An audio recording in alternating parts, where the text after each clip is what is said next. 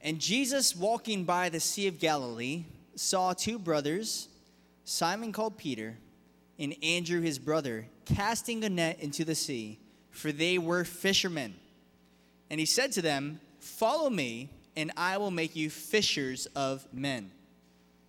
They immediately left their nets and followed him. Going on from there, he saw two other brothers, James the son of Zebedee, and John his brother, in the boat with Zebedee their father, mending their nets. He called them, and immediately they left the boat and their father and followed him. Kind of an interesting scene as Jesus is walking by this sea. Ashley got to go to Sea of Galilee last year. Very beautiful. And as you're walking down, just picture Jesus seeing these two guys in the midst of casting their net to catch fish. And as he sees these two men, Jesus knows that these are supposed to be his disciples, the ones that are supposed to follow him. And in those culture, in, in that day, in that culture, discipleship was a very common thing. If you wanted to learn from a rabbi, it's not like you could just bring home textbooks and study. You just followed a rabbi. You would stay with him, you would live with him, and thus become disciples. And so, Jesus calling them, they knew exactly what that meant that they were to be followers of the great rabbi, Jesus Christ. But Jesus calls them in the midst of what they were doing, in the middle of their work. And I think of the times that I've had blessed interruptions in my life. I remember last year, I was, I think I was at church, and Andy Dean texted me saying, Meet me at Manhattan Bagel in, in five minutes. And I'm like, okay, I didn't even know he was in New Jersey. He, that's the way that he kind of works. He doesn't let me know ahead of time that he's going to be around. He just texts me when he's in the area. Hey, meet me in five minutes. Oh, okay. So it was a blessed interruption. I had to drop every single thing I was doing at the time, but it was a blessing to do that. Think about when Jeffrin showed up in my philosophy class without telling me or telling anybody. Just walk into class and Jeffrin's sitting in the class. Like, what the heck? What are you doing here? It was a blessed interruption. One of the best things I remember in high school, one of my favorite things, not sure if it's this, this way still, you walk into a classroom and the lights are dim and there's a blue light, and you know you're watching a movie. A blessed interruption. Not gonna have class, we're just gonna watch a, a movie. Or a snow day. Perhaps you wake up and you see snow and you did not expect snow. A blessed interruption. And in these instances, the blessing that you receive by the surprise far outweighs the pain of a disrupted routine. In all these instances, whether a friend shows up unexpected, whether you have a snow day and you're not able to complete your work or assignments, you have to do a makeup day, the joy of what you experience in the moment is far better than losing track of time, getting behind on your work, or whatever else. And as Jesus called these people in Matthew chapter 4, he was interrupting the work of Peter and John to call them into the work of the ministry. In other words, they had to stop what they were doing and do what God was calling them to do. Think about that. They had a job, they had an occupation, a fisherman. That's how they made their living. But Jesus wanted them to do something very, very different, which is instead of actually fishing for fish, you're fishing for men. And that is not to say that being a fisherman was bad. That's not to say that what they were doing was wrong, sinful, or anything other than it was not what God intended them to do. It is to say that there was more that God had called them to. So they had a choice. They could submit to God's mission of their life, or they could completely ignore it and go on about their task and do whatever it is that they were doing before. One of the blessed interruptions I've had is that God called me in the midst of what I was doing. I had, you know, been doing, uh, helping out with the youth ministry for a number of years. And uh, as I was helping out with the youth ministry, I was getting my degree at Monmouth University, doing public relations and whatnot and I was doing an internship for Algonquin Arts Theater, working on whatever else they had me do as social media intern. I also collected newspaper clippings and whatever else you did with public relations, which most of you don't even care or know. But Andy called me and he said, Hey, you want to meet up for dinner? And he never calls me to hang out with him. Some of you might feel that way too. Like if I ask you to hang out, you're like, Am I in trouble? And that's what I thought. Literally, he called me saying, Hey, let's get dinner. And I'm like, I did something wrong. So I'm driving, it's like, it's in Manasquan, it's about 40 minutes away. And as I'm driving the whole way, I'm just like, Oh my gosh, what did I do? Lord, if I've sinned, just show me what that is. And like, I'm just repenting the whole way, feeling guilty. And then I show up and I go and crispy pizza and we're eating. And he's just like, Well, you probably figured by now that uh, I didn't just call you here for any reason just because I want to hang out. I'm like, I know, I'm sorry, I don't know what I did. And he's like, Well, I want you to take the junior high position. And when he said that to me, that, that wasn't even that wasn't even a thought in my mind. Never in a million years did I ever think that. Nor did I want that. I've actually said in times past that I would never want to work at church, ever. And the reason being is because I didn't want church to feel like a job. Maybe those of you that go to Christian school, you, you feel like sometimes coming to church feels like you're coming to school. You know, I didn't want that feeling. I always wanted it to be fresh and exciting when I came here. Lo and behold, here I am. And I will actually say that I've never once, in five years of working here, I have never once dreaded coming to work. I have never once came here feeling like I just have to be here. I've always enjoyed being here, being with you guys. But that being said, that was an interruption, and, and that was something I didn't see in myself.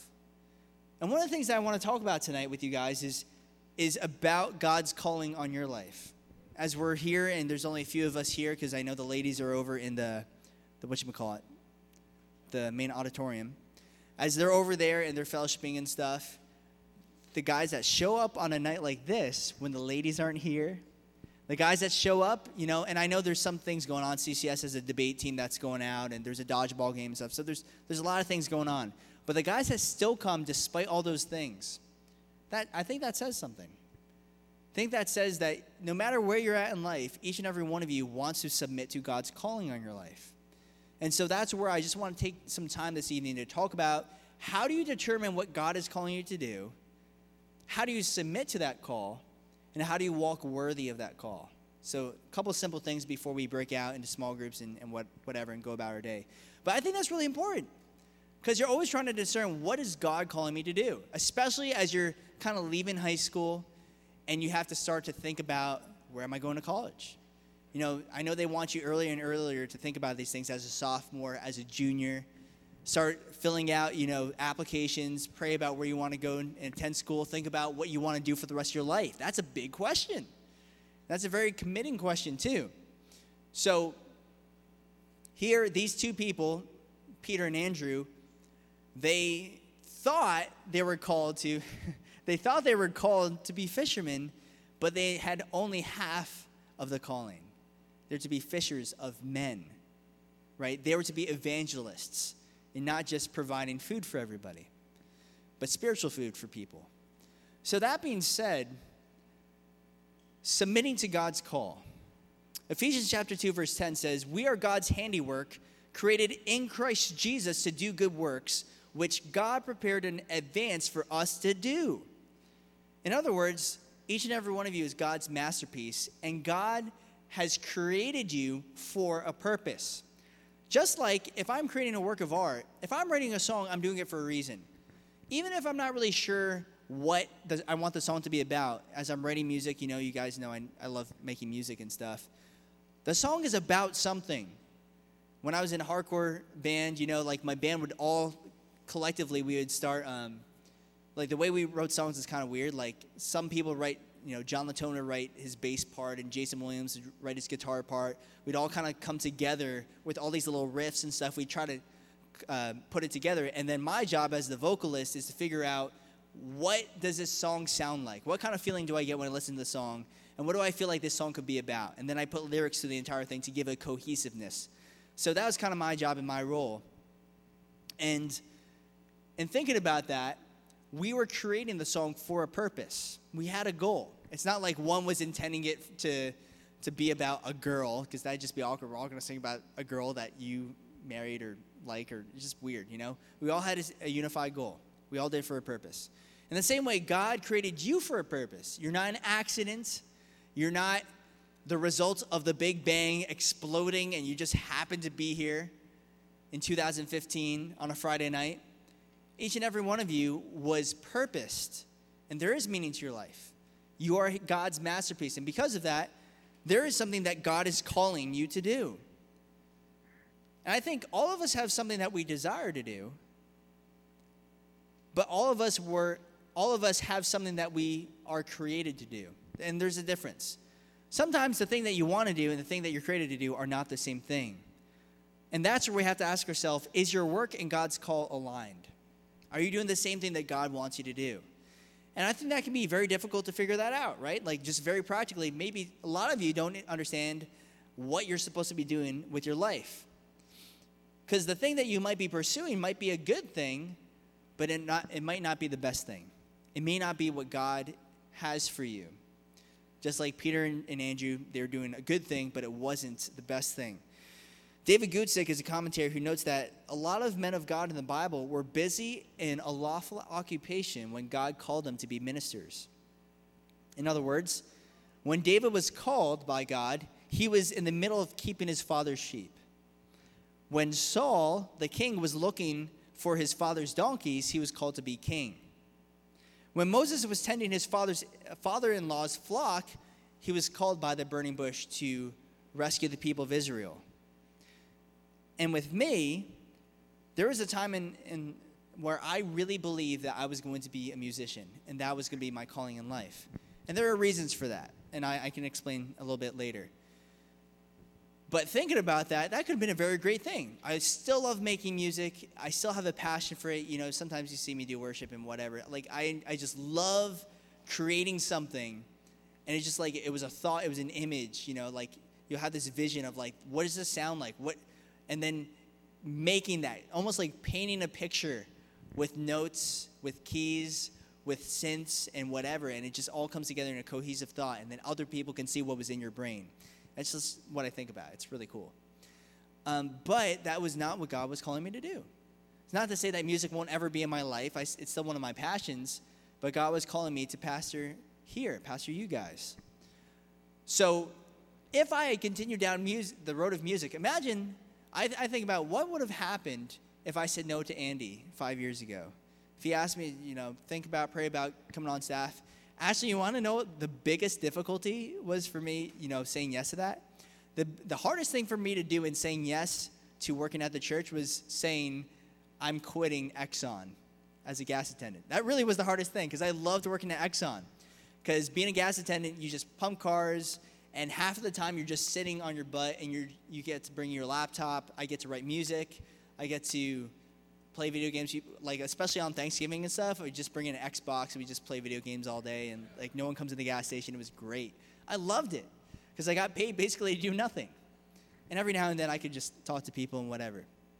And people are weird, but saying no to that. Actually, what's funny is Marvin's gas station no longer has a gas station anymore. It's just a car shop. So he did that I think two years ago, where he got rid of the the gas station to just keep the shop and when he did that, I was like, oh no, I can't ever go back. It's over. But I love doing it. And thinking about that though, what would have happened if I if I didn't say yes? Where would I be right now? Where would you guys be right now? And that's not to say like you guys wouldn't be here. Obviously, you'd still be here. But I just wonder what could have happened if I said no and if I had not been obedient to God's call. This is where we have to pay attention to the definition of submission. This is an easy way to remember it. I, I learned this from Tim Chaddick at a youth workers conference six years ago, almost seven years ago. Submission means that the mission of God is up here, and then you submit, you go underneath the mission of God. You clearly have an idea of what God's mission is, and then you put yourself under his mission. So that means that you bring everything under God's mission whether it's your family, whether it's your friends, whether it's the things that you like to do, and you ask, God, is this what you want me to do? Because actually, what you see in John chapter, or not John, Matthew chapter 4, is that when Jesus said, Follow me, they had to leave behind, in verse 20, immediately they left their nets and followed him. they left behind all their tools, all the chances of them returning to their former occupation. You know, it, it's almost like they, they sold their tools. They left it behind, and even if they wanted to come back, they didn't have the resources to do it. And we actually know that John actually does pick up fishing later on, and then Jesus meets him. He's like, What are you doing? But that's another story. The other person they left was their father in the boat. Do you see that? In verse 21, saw uh, two other brothers, James the son of Zebedee and John his brother, in the boat with Zebedee their father, mending their nets. He called them, and immediately they left the boat and their father and followed him. It's like, imagine like Jesus just walking down the shore, sees these two guys, and like, hey, follow me. I'm Like, Great, I'll do that. Here I go. And they just leave the boat, and dad's like, what are you doing? Come on. You just leave him by himself, and like the boat's sinking because he's old or something. I don't know. Can you imagine if it's like, in like a latter part of the verse, it's just like, and Zebedee died because he was left alone. It'd be messed up. That didn't happen, I don't think, but it'd be really messed up. The point is that they had to leave something behind. And know this, everyone pay, up, pay attention right now because this is important. When God calls you to follow him, there will be things that you have to leave behind. Right, Peter? You have to leave Andrew behind. Alex, Andrew. Oh gosh, I need coffee. Alex, I know that your name's Alex, not Andrew. There are things that you have to leave behind. And that's really important because some of those things you don't want to give up. What's funny though is I think anytime that my heart grows attached to something, I feel like God takes it away. Not because he doesn't like the things that I have, it's because he loves me too much to let me be consumed by those things. Case in point, I used to love the first car I owned. I owned a Porsche 944, 1983. It was old, it wasn't that expensive, but it was a cool car. I loved 80s cars and I loved Porsches. I don't know what happened there. So it was like this rare metallic blue color. Dri- drove it all around. Everyone loved the car. I loved the car. But it always had problems. And whenever it had problems, no one knew how to fix it because it was an old 80s Porsche. So I would be riddled with problems. And, and I think back in, in that time, I was really into cars. I could tell you the quarter mile times for every single car that was on the street, whether it was a Camry or it was a Mustang. No matter what year it was, I could tell you what the quarter mile times were. So I was really obsessed with cars. So when, and it's funny to talk about that now because I could care less at this point in time. Um, except every now and then when I have friends that have nice cars because then they drive me in them and it's like, oh, wow, it's cool. But anyway, the point being, when my car started being riddled with problems, my, my, I was always anxious. I was always thinking about, oh, what is wrong with my car? I'd be in the shop for like four weeks at a time sometimes because no one could figure out what's the problem. I'm researching online how to fix it myself. I don't know, and I have so much anxiety over it. And it's almost like God was saying, You really care about this? Do you really care about this? And I had to let go. And I eventually sold the car, and I was free from that burden. I actually drove a Toyota Corolla, 1990s Corolla, for an entire year after that before I got my Toyota MR2, which I love. So, another example is rock climbing. You guys know that I really love rock climbing, but none of my friends, it's only me that gets injured all the time. And it would seem that I would always get injured at, at the exact moment that I'm ready to train.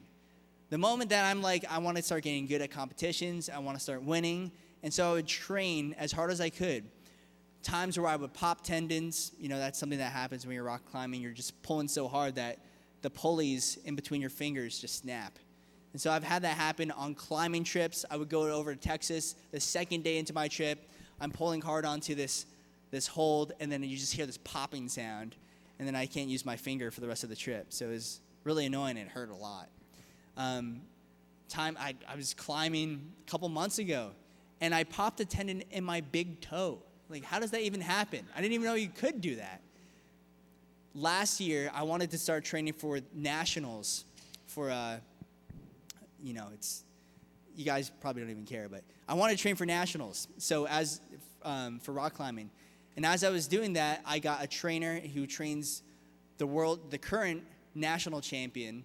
He was doing like these online courses with me, and he was just kind of meeting with me over Skype and whatnot, giving me a schedule and program. Started following that program, and guess what happened? I developed bad heart palpitations. I had to go see a heart doctor, and I had to stop training because of all those things that were happening. So it seemed like every every time I tried so hard, I would hit this roadblock. And I wonder sometimes, I would always be so frustrated, like, why didn't it work out? And it was God, because He loves me, keeping me from going down a road I wasn't supposed to go.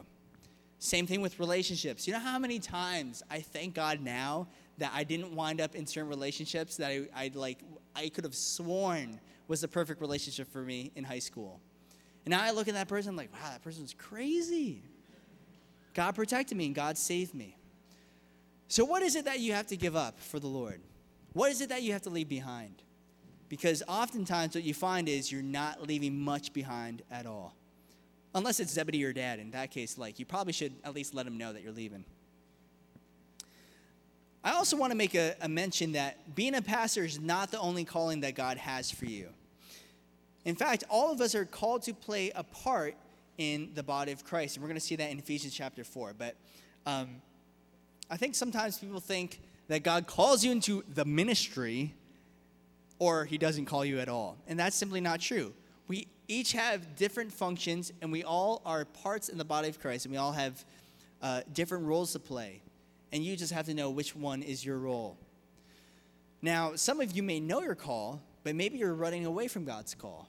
You're like Jonah, who knew what God was telling him to do, but you refused to believe it and you went the opposite direction. Don't be one of those people. Ephesians chapter 5 verse 10 says, "Carefully determine what pleases the Lord." Okay, so let's talk about determining God's calling. How do you know what God is calling you to do? Well, I'm going to kind of steal from a book I've been reading called Garden City and give you eight questions I think are really good questions in determining God's call in your life. So here, here they are. Ready? First of all, when determining God's calling on your life, sometimes it's not really like God speaks to you, like Jesus, you know, God spoke to Moses in the burning bush. Moses, I'm calling you to save the people of Israel. It doesn't happen that way. It didn't happen with me. I never heard an audible voice. Not weird. I mean, not saying that those things don't happen. I just don't think they do, for the most part. I remember uh, I was helping out Andy with Bible college students that went to the Bowery Mission two years ago, and I went up there to be a leader to just kind of help them facilitate some of the Bible college kids. And trying to get to know some Californian kids, I didn't realize how like sometimes they're very closed off. Not all of them, but some of them are. And so as I was trying to talk to them, make conversation, I said, "So, how did you uh, know that you were called to be in Bible college?" They would say, "The Lord spoke to me audibly." Like, oh, all right, cool. And then it wasn't just one, it was like two people that said that to me. It's like, so what brought you to Bible college? And like, the Lord called me by his voice. Like, oh, that's awesome because he doesn't do that to me, but sweet. So if you're not one of those magical people, how do you determine what God's calling you to do? Well, here's the first question What is it that you love? What is it that you love to do? Not saying that those things always determine what you're called to do, but it could be a good indi- indicator. I don't think God's going to call you to, to be somewhere where you don't love what you're doing. I love hanging out with you guys. I really do. I love being up here preaching. But even more than that, I love spending time with you guys. And I love being able to see God call a lot of you into the ministry that He has you to be in. So I don't think God is going to.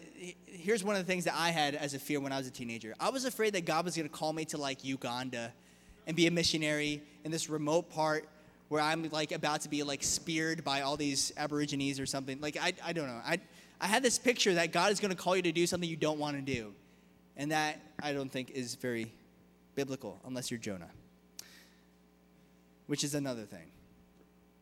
Okay, number two. What are you good at? What are you good at? Is there, is there something that you do that other people notice? Like, wow, that's, that's pretty good. And people start to compliment you on that one thing. Perhaps that's something that you could use as a vocation. That's something that you could be pursuing. So, is there something not only are you enjoying, but is it something that you actually excel at? Doesn't mean you're the best at it, but you seem to do better than most people around you. Number three, here's another one. What are you bad at? There's nothing wrong in knowing what your weaknesses are. In fact, I think that can be a strength. One of the things that I constantly want to do is I want to know my weaknesses better than anybody else. I want to know my flaws. I want to know what I'm bad at so that I can work on those things or can stay away from those things. So if you cannot sing, I'm not saying that you don't have like, you know, vocal abilities, you can't sing here. I'm saying like you are tone deaf and everybody knows it. And people, as you're singing in worship here on a Friday night or on a Sunday, people just start going like this and like start leaning away and walking away. Perhaps you can check that off like on your list and say, I'm not called to be a singer. And that's okay. There's nothing wrong with saying that I have failed at something that I'm not good at. There's nothing wrong with that. It's better for you to admit that and say, I don't think that what, that's what's God, what, what God is calling me to do. If you are an introvert, you probably don't have to worry about becoming a public speaker. You don't have to worry about, oh, well, no, but God is calling me to be an evangelist to hundreds of thousands of people. Well, I would say like if you if you cannot talk in front of people, not saying that it doesn't always happen, because Paul, you know, he said that there are people that made fun of him saying like this person paul like he writes all these bold letters but when he actually speaks in front of people he's trembling he's a terrible speaker. So god uses the weak things of the world to confound the wise. But if you don't find like this is your passion you don't find like you're seeing any success in it perhaps that's not god's call. So these are just practical things okay? Number four what does your world need? What is the need in the world? Because you see when god's calling you to do something it's for his kingdom his glory, but it's also for man's good. So, do you find yourself in a place where you can contribute something to other people? You see, God never calls you to yourself. He never calls you to a platform where you're just raised up at the cost of other people. Anytime God calls you, it's to minister to other people. So maybe you see a need in the youth group and you're like, wow, these graphics are terrible. Or wow, that sound guy back there. I'm kidding. Do you see a need? Nothing against Benji, you do a great job. If you see a need, perhaps you noticing that need might be the, you might be the person to fill it. Number five, what doors are open in your life? That one's kind of self explanatory, but do you see an open door for ministry?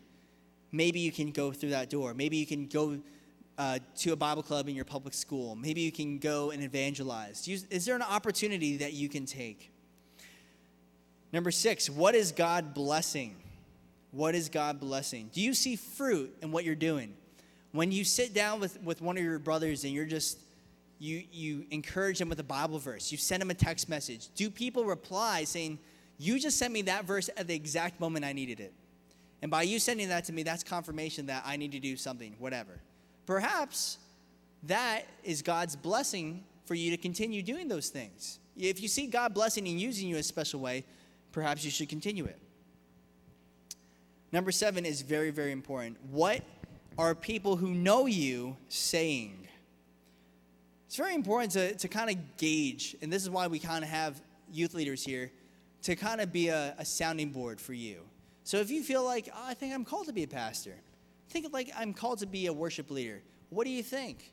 Allow other people to tell you, you know what, I think that's I think you hit the mark because I could totally see that in your life. Allow other people to kind of mention what you're good at and what you're bad at. So let them be a sounding board. Eighthly and finally, what is the spirit stirring in your heart? What is the spirit stirring in your heart? So I mentioned this before, but when I used to do um, shows, what would happen is I would.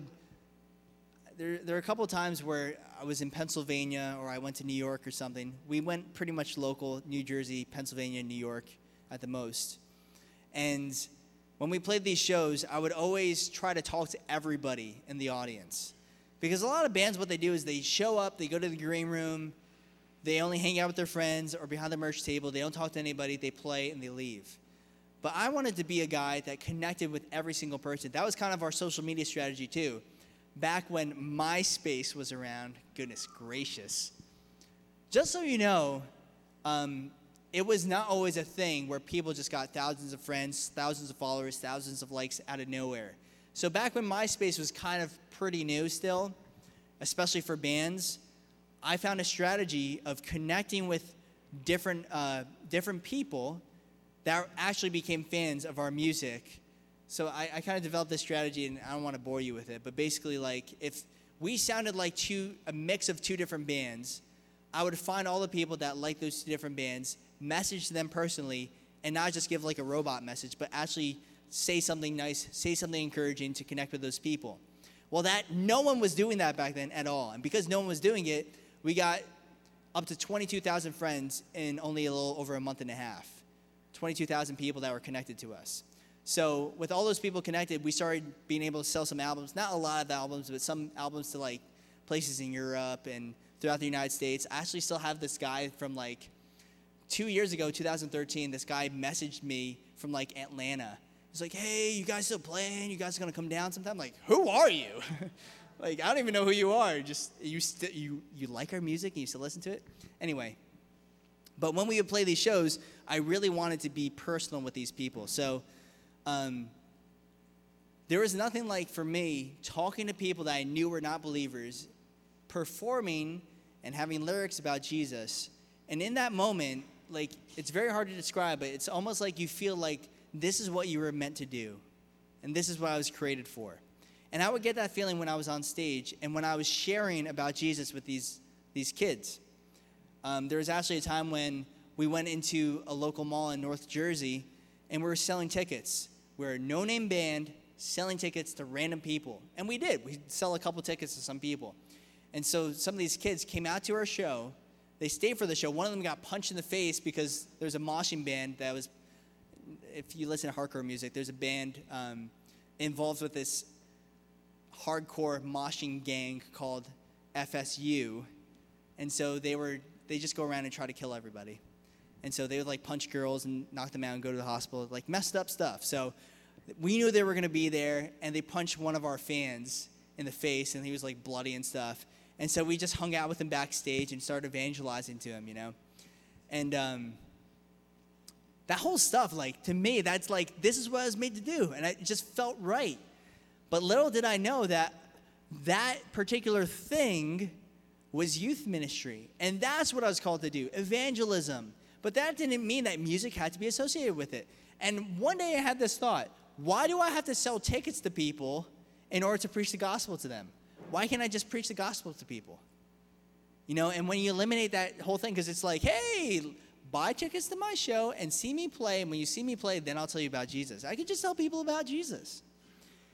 And so for you, I would ask, what is the one thing that you do you ever get an experience where you kind of feel like I was made to do this? Maybe you haven't had that yet, and that's okay, but be looking out for that opportunity and be looking out for that experience where you're like, you know what, I really feel like the Spirit is stirring this in my heart. That being said, all to kind of close this, turn over to Ephesians chapter 4. Ephesians chapter 4. We're going to talk about walking worthy of God's calling. After you've determined it, you're willing to submit to it. Now we need to walk worthy of it. Ephesians chapter 4, Paul writes, I, therefore, the prisoner of the Lord, beseech you to walk worthy of the calling with which you were called, with all lowliness and gentleness, with long suffering, bearing with one another in love, endeavoring to keep the unity of the Spirit in the bond of peace. He continues on talking about Jesus and stuff and I'll just pause there for a second. But walk worthy. Walk worthy of the call. In other words, do what is becoming of your calling. Live in such a way that fits with the high calling that God has on your life. You know, if I was out doing drugs or drinking, you think God would still call me into the ministry? Perhaps, but maybe I would delayed it, or maybe I miss it altogether if I had not kept myself in some form holy before the Lord, you know, not saying I was perfect, but if I wasn't diligent in reading the Bible, how in the world would I have that door open in order to come here? So, in the same way, it's important It doesn't have to be pastoral ministry, but perhaps there's something that you are missing because you're involved in dumb stuff. Perhaps, and, this is what I experienced in high school, because I was chasing girls way too much, I stopped playing basketball. I really did. I started messaging girls on AOL Instant Messenger, if you even know what that is. Does anyone know what that is? Okay, good. I'm not that old. I'm only 27. Good. I am still old. And I would spend so much time texting girls, calling girls, hanging out with girls that I didn't spend time doing what I loved. I loved playing basketball. I stopped playing. I loved skateboarding. I stopped skating. All these things that were really near and dear to my heart, I gave up to pursue something that ultimately wasn't worth it. So, in the same way, we need to walk worthy of that calling because you never know when God is going to open that door. And when He opens that door, you want to be prepared to walk through it. Does that make sense? Good. If you look at verse 11, it says that Jesus himself gave some to be apostles, some prophets, some evangelists, and some pastors and teachers. So here are the gifts that God gave the church apostles, teachers, evangelists, all these people. We are gifts to the church, but for what reason? Verse 12 for the equipping of the saints for the work of the ministry, for the edifying of the body of Christ. Listen, this is very important. I am not here to save people. I'm here to equip you to do the work of the ministry and to edify you. Why come on a Friday night? Why be here when you could be any other place? It's so that you could be equipped, you could be encouraged, and that you could be involved in the work of the ministry. If all I'm doing, if I'm the only person evangelizing, if I'm the only person sharing the gospel, and I'm sharing the gospel when you guys bring one person, two people, you know, we, we might get a trickle of people get saved and hear about Jesus here and there. But how much better when you you can multiply that calling. So it's not just me, but you are equipped and you go out and you share your faith and you you shine your light in the world. That's what you're meant to do. And it says in verse 13, till we all come to the unity of the faith, of the knowledge of the Son of God, to a perfect man, to the measure of the stature of the fullness of Christ, that we should no longer be children, tossed to and fro, carried about with every wind of doctrine, by the trickery of men and the cunning craftiness of deceitfulness, deceitful plotting, but speaking the truth in love, may grow up in all things into him who is the head, Christ, from whom the whole body, joined and knit together by what every joint supplies, according to the effective working by which every part does its share, causes growth of the body for the edifying of itself in love. Okay, that was a huge paragraph. And if we're going to do it justice, we actually have to go verse by verse and dissect it. We can't do that because we don't have time. But I want you to focus in on one main point here, and that is this. Each and every one of you understand that you are all a part in the body of Christ arms, fingers, toes, legs, heart, liver, etc. Okay? My job as a pastor is to equip you to, to do the work of the ministry. But your job as one of the parts of the body of Christ is to do what God is calling you to do. Look in verse 16 again. From whom the whole body, joined and knit together by what every joint supplies, you as a joint, you supply what you're supposed to supply, according to not your own power, but to the effective working by which every part does its share so you do your work, you do your share. Look what it does it causes growth of the body for the edifying of itself in love. Okay, think about this. If it be the case that the youth group is not growing, not just in number, but in depth, spiritually, if you're not becoming spiritual leaders, you're not growing in the knowledge of God, you're not growing in grace, and we're not growing in size because people aren't hearing about God, it might not be because I'm not doing my share, it could be because you're not doing your share. If you don't do what God is calling you to do, you could actually stunt the growth of the entire church. We need each and every part of the body to do its share, to grow into maturity, so that you're not tossed to and fro by doctrine that's not of God. So you don't go out into the world and you hear this Jehovah's Witness say, hey, by the way, did you know that Jesus really isn't God? you're like, oh man, that sounds true. Good. Here I go. I'm a Jehovah's Witness. I'm not going to celebrate birthdays or Christmas. Not to make fun of them, but that's true. But you want to be equipped so that you can go and do the work of the ministry. So you can say, hey man, I've been changed by Jesus. He died on the cross for my sins. And I know where I'm going if I die today. Would you like to know him too? And when you're able to do that, that causes people to be changed. There's nothing more exciting than seeing a person's life change forever. And you get to do that. Not just me. It's not like God loves me so much that he, he lets me see all the people get saved and grow. He wants you to be a part of that too. And that doesn't have to happen with you preaching. Doesn't have to happen even with you just evangelizing. It could happen by you simply knowing what God is calling you to do today. It could happen through your art, through, through your work. It could happen through your academics. It could happen at your job. God needs all different kinds of people in the body of Christ to do their share. He needs people that are school teachers. He needs people that are nurses. There's actually a person that came to our church this, this week because there was a nurse treating her family who was in the hospital because there was a murder. Who came to this church? We need all kinds of people to be in this church to hear the word of God. And we need all different kinds of people to be doing their share and doing their part so that the whole body grows together in love. So, that being said, determine your call. Ask yourself tonight God, what are you calling me to do? To be a light in my school. What does that look like? What does that look like in the future, in five years, in 10 years? Because it may not be what you think, but it will definitely be what God wills. I'll close with this illustration. Uh, at the gas station, since we're talking about the gas station today, at the gas station, um, I remember this old man drives in with this old Buick boxy. It was probably from the 80s, like most cars that I love. And he drove in, you know, one of those like old man cars that you, it smells like mothballs. It's just like one of those cars. Drives in, and he's kind of like on the shoulder. And I walk over and I'm like, what's the matter? And he's like, my car's not moving.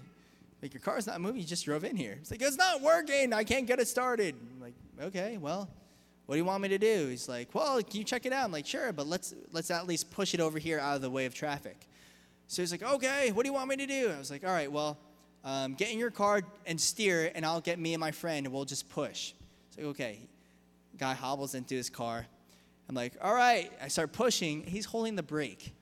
And I'm just like, okay, you gotta like either take it out of park or let off the brake. I'm just like trying and trying, and pushing. He's not letting off the brake. Finally, he lets off the brake, and then he starts driving. He drives away. I was just like, what in the world just happened? He like didn't say goodbye. He just drove off into the highway and just left. It's like, what a crazy old man. So he obviously did not have a problem. He thought he had a problem, but all he had to do was get in the car and drive. So, what does that have to do with you this evening? Maybe a lot of you are trying to figure out where you are supposed to be going in life, but you feel stuck. But all you have to do is walk in the truth, walk in the light, do your part, do your share, and ask God, God, what do you want me to do? Is there something stunning my, my growth? Is it because I'm not reading the Bible? Is there something wrong? Or is it simply because I haven't obeyed what you've already called me to do? And allow Him to speak to your heart, speak to your life. Maybe ask a leader how you could find that out. But most of us, sometimes, we need to just pay attention to the words of 1 Corinthians chapter 16. It says, Be watchful, stand firm in the faith. Love this. Act like men be strong, and let all that you do be done in love. You focus on loving the Lord with all your heart, mind, soul, and strength, and He'll show you what to do. And can I just say that as men, we need to be leaders. Too, there's too many girls out there, and it's not just in youth group, in the church at large, it's mostly always uh, dominated by women. So many women that are coming to church without their husbands. There's a lot of fathers that aren't in the picture anymore. There's a lot of men that aren't stepping up and doing what God is calling them to do. And we need godly men to stop fiddling around with these things they shouldn't be fiddling around, stop drinking, stop looking at things they shouldn't be looking at, and to say, I want to obey the Lord and obey his calling and step into that.